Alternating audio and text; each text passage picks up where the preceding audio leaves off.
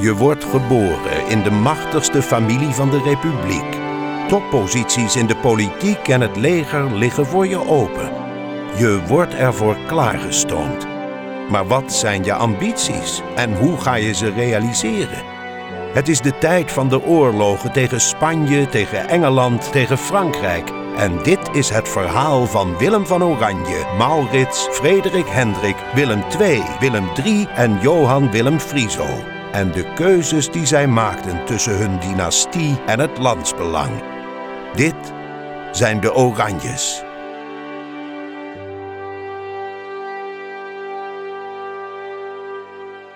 Welkom in aflevering 16 van 1709 tot heden. En wat als Oranje niet was vermoord? We zagen in Johan Willem Frieso, de grote held van Oudenaarde en Malplaquet, dat hij zich in Kassel met Maria Louise had verloofd en dat hij met de week verliefder werd. Ik bel straks Piet Lekkerkerk. Hij is schrijver en redacteur van diverse boeken. Eentje heet zelfs De Oranjes, van Willem van Oranje tot erfprinses Amalia. Waar mijn kennis stokt, draait hij van Piet op volle toeren, dus hij kan ons nog mooi even vertellen hoe het de Oranjes later verging. Ten slotte volgt nog een verrassende afsluiting van de podcast. In 1709 trouwde Maria Louise van Hessen-Kassel en Johan Willem Frieso, prins van Oranje-Nassau, in de stad Kassel. Een jaar later werd een meisje geboren, Anna Charlotte Amelia. Frieso was er zelf niet bij, want hij vocht met het staatse leger tegen Lodewijk in de grensstreek van het huidige België en Noord-Frankrijk. In zijn brieven aan Maria Louise repte hij telkens over het kleine meisje, zoals in de herfst van 1710. Ik ben blij te horen dat het met het kleine meisje goed gaat. Ik hoop dat de Heer ons zijn genade toont en ons beschermt. En dat de veldtocht snel voorbij is. In Leeuwarden werd het oude paleis verbouwd tot een mooi stadhoudelijk hof. Het is er nog altijd.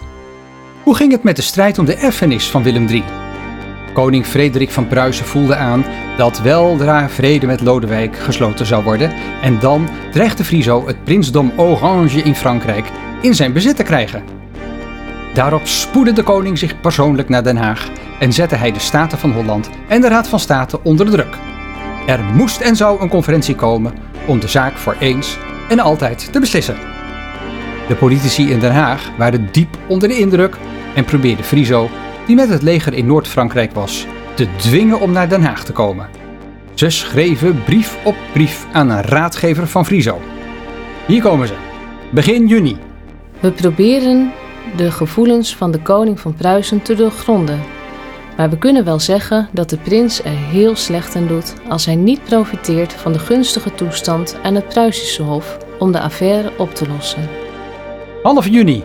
Het is werkelijk te gek voor woorden dat, nu de koning naar Holland is gekomen, de prins hem zo weinig achting toont en daarmee ook aan de staten, aangezien hij niet hierheen wil komen. Als Lingen en Meurs aan de koning toekomen, zal de koning toestemmen in een redelijke overeenkomst. Het kan zijn dat ik een detail over het hoofd zie. Eind juni. Ik word boos, omdat de prins van Nassau niet uit ervaring leert dat hij het mis heeft als hij een andere raad dan de onze volgt. Want deze zijn voor hem het meest heilzaam. Anders dan in het begin lijkt de koning van Pruisen niet meer in zo'n best humeur. Een afkeer die het gevolg is van het gedrag van de prins. Friso twijfelt aan alle kanten. Hij wordt ziek en kan wekenlang niet paardrijden door de aanbijen. Telkens vraagt hij zijn schoonvader Karel van Hessen-Kassel om advies, want hij vertrouwt de Pruisische koning van geen kant. Er is ook goed nieuws.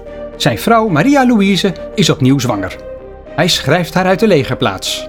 Bedankt voor de brieven van de 8e uit Oranjewoud en de 14e vanaf het Loo. Ik zag dat u de kans kreeg om op het Loo uw zuster te ontmoeten. U vroeg mij, lieve vrouw, naar mijn reis naar Den Haag. Ik weet nog niet of ik deze wel of niet zal ondernemen, want ik heb nog geen goede garanties gekregen. Als ik ga, doe ik er alles aan om u in Friesland te gaan omhelzen. Ik hoop dat ik snel mijn plaats in uw bed zal kunnen innemen in plaats van het kleine meisje. Daarop spoedde de prins zich naar Den Haag. Maar hij kwam nooit aan. Op dinsdagmiddag 14 juli 1711 sloeg de veerboot die uit Moerdijk naar Strijensas was vertrokken om het Hollands diep over te steken, vlak voor de haven aan de overkant om. Hierbij kwam Johan Willem Frieso, de man die Oudenaarde en Malplaket had overleefd, om het leven. Oei oei oei, wat een tragiek.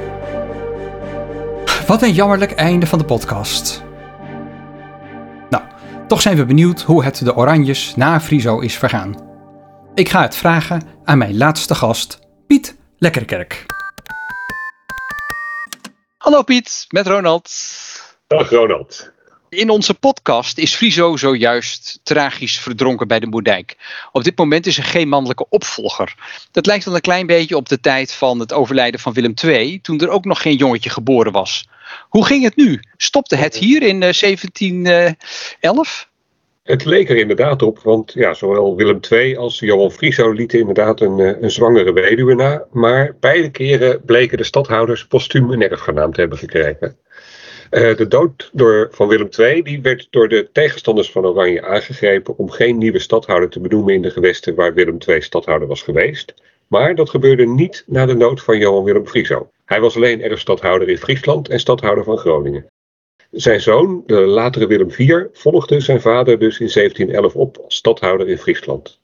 In mannelijke lijn stierven de Friese Nassaus in 1890 met het overlijden van koning Willem III uiteindelijk wel uit. Maar dan lopen we volgens mij op de zaken vooruit. Oké, nou gelukkig. Het verhaal gaat nog verder.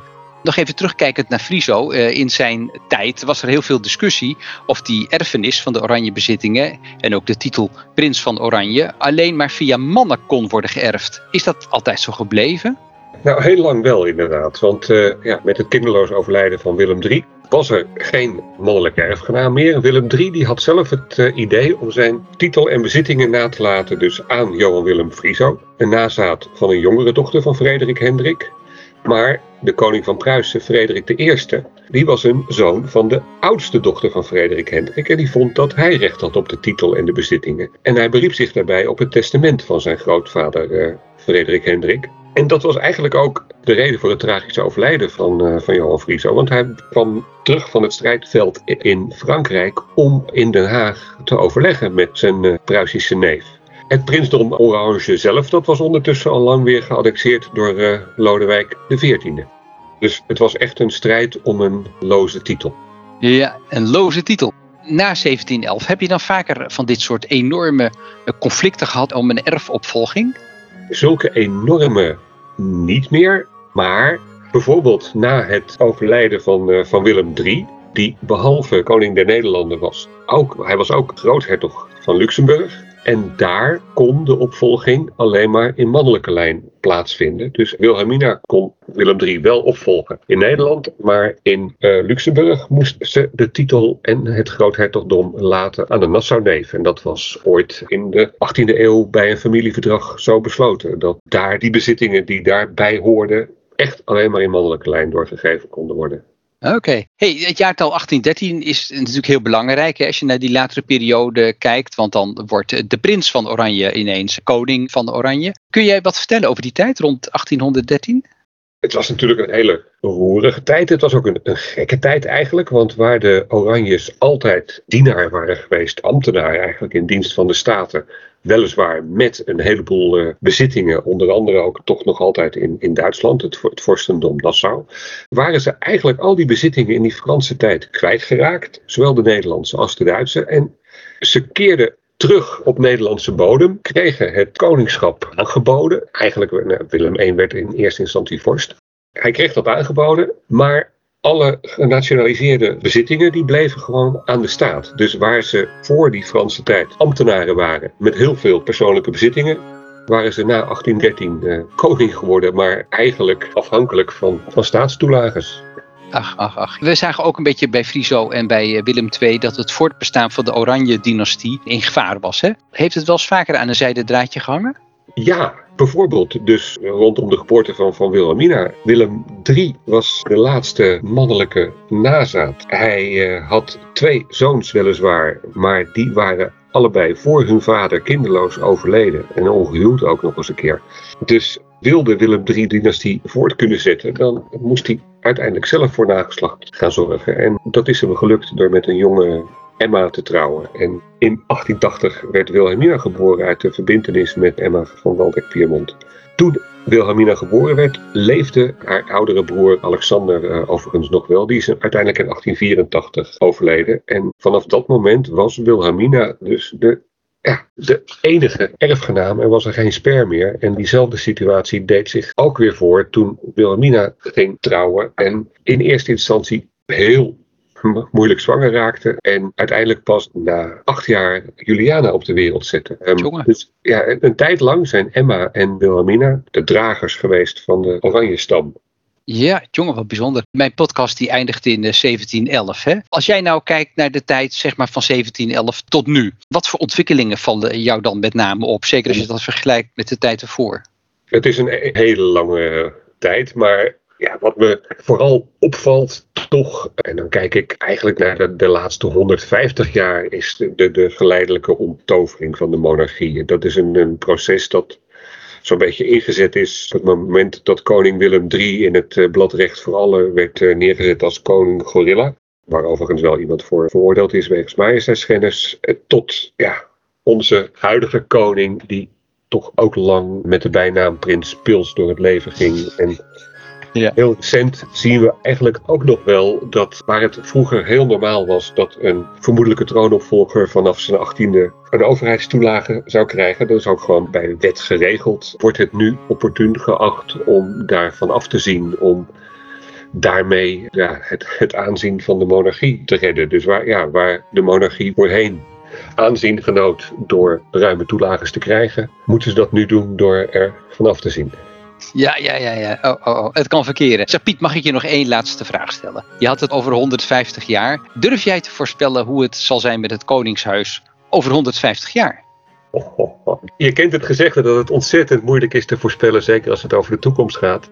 Ik vind het echt moeilijk. Maar er zijn mensen die zeggen van, dat een koningschap niet van deze tijd is. Maar dat vind ik eigenlijk ook een kulredenering. Want we leven nu en er is een monarchie. En het functioneert. Is het gek dat iemand op basis van zijn geboorte een zo belangrijke vooraanstaande positie bekleedt? Het is ook iemand die vanaf zijn geboorte hiertoe wordt opgeleid en voorbereid om dit goed te doen. En zolang de, de meerderheid van de politici het elkaar niet gunt en ook inziet dat het eigenlijk best een redelijk functionerend systeem is om op deze manier een representatief staatshoofd te hebben, kan het ook over 150 jaar nog bestaan. Ja, Piet, wat een prachtig einde dit van uh, ons gesprek. Dankjewel, hartstikke mooi. Graag gedaan, eh, Ronald. Nou ja, het zou toch een beetje jammer zijn om nu ook echt te gaan stoppen. Laten we nog één keer teruggaan voor een stukje reflectie. Wat zou er zijn gebeurd als Willem van Oranje niet die erfenis in 1544 had gehad? Nou, antwoord, dan was hij een voor ons onbeduidend Duits graafje van Nassau gebleven. Zo kun je je ook afvragen wat er gebeurd zou zijn als Willem niet in 1584 was vermoord. Juist die vraag brengt mij op de aller, allerlaatste gast in deze podcast, namelijk Yolanda Rodriguez Perez. Zij studeerde in Madrid en Utrecht en promoveerde op een proefschrift over de opstand in Spaanse ogen. Momenteel geeft ze colleges over Spaanse en Europese literatuur aan de Universiteit van Amsterdam. Een leuke bijzonderheid is, haar partner is Raymond Vagel, die we in aflevering 4 hebben gehoord. Jolanda heeft nagedacht over de vraag: wat als Oranje niet was vermoord? Zij neemt ons terug naar de afleveringen 4 en 5 van de podcast en naar het jaar 1584. De briljante Spaanse legeraanvoerder Alexander Farnese, die ook hertog van Parma was, verovert de zuidelijke Nederlanden, zeg maar België. Hij is net begonnen met het beleg van Antwerpen, de grote wereldstad, als de schoten vallen. Ik ga Jolanda bellen. Hey Jolanda, hallo.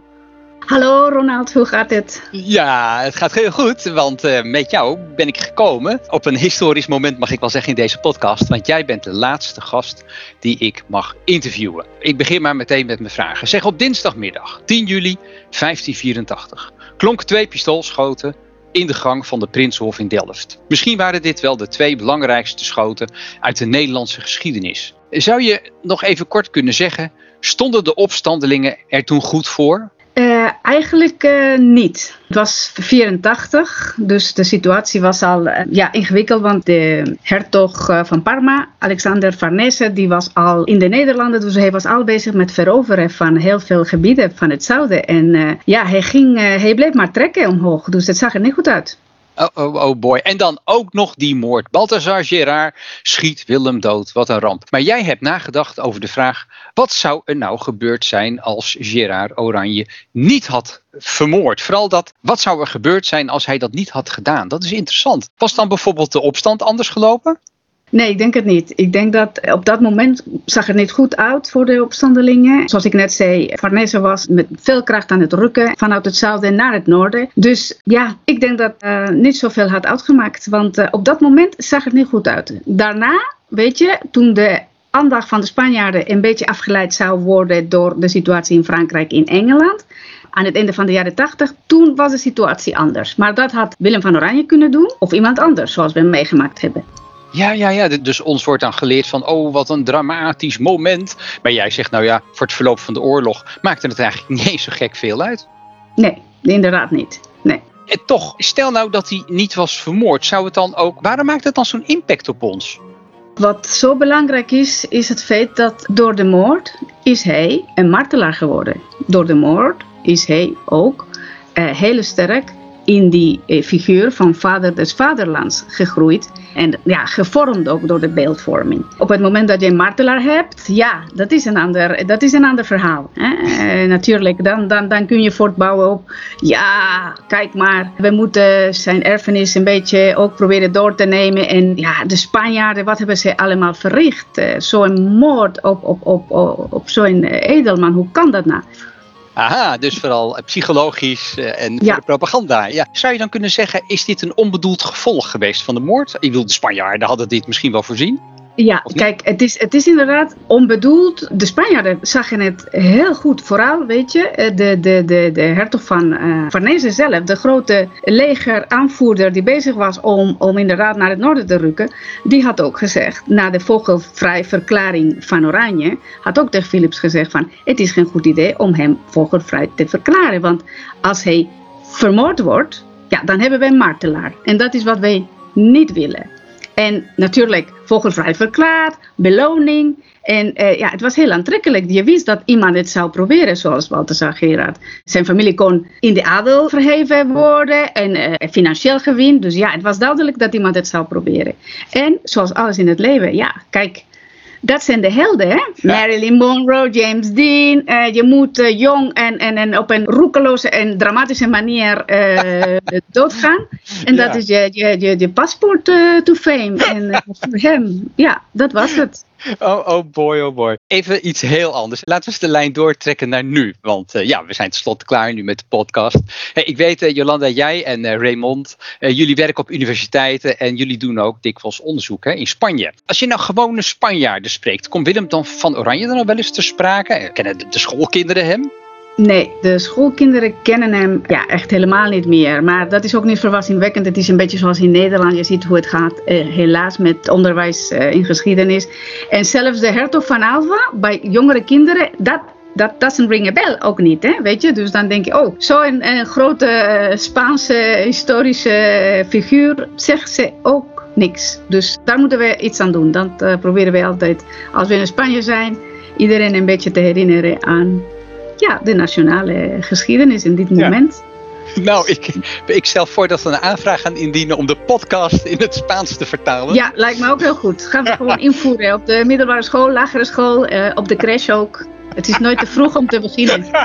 Hey, Jan, heel hartelijk dank. Leuk om zo uh, de podcast te beëindigen. Alle goed. Heel erg bedankt. Uh, een prachtig podcast. Dank je. Dag. Doei. Dag.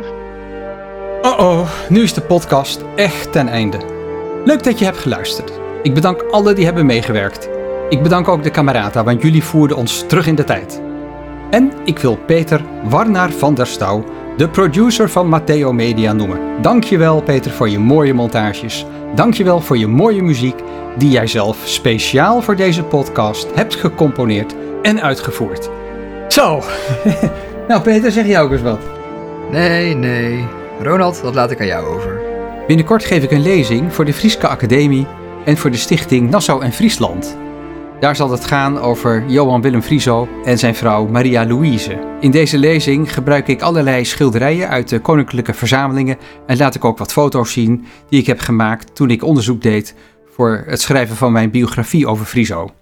We zullen deze lezing ook op YouTube zetten. Mocht je die willen bekijken, alvast heel veel plezier gewenst.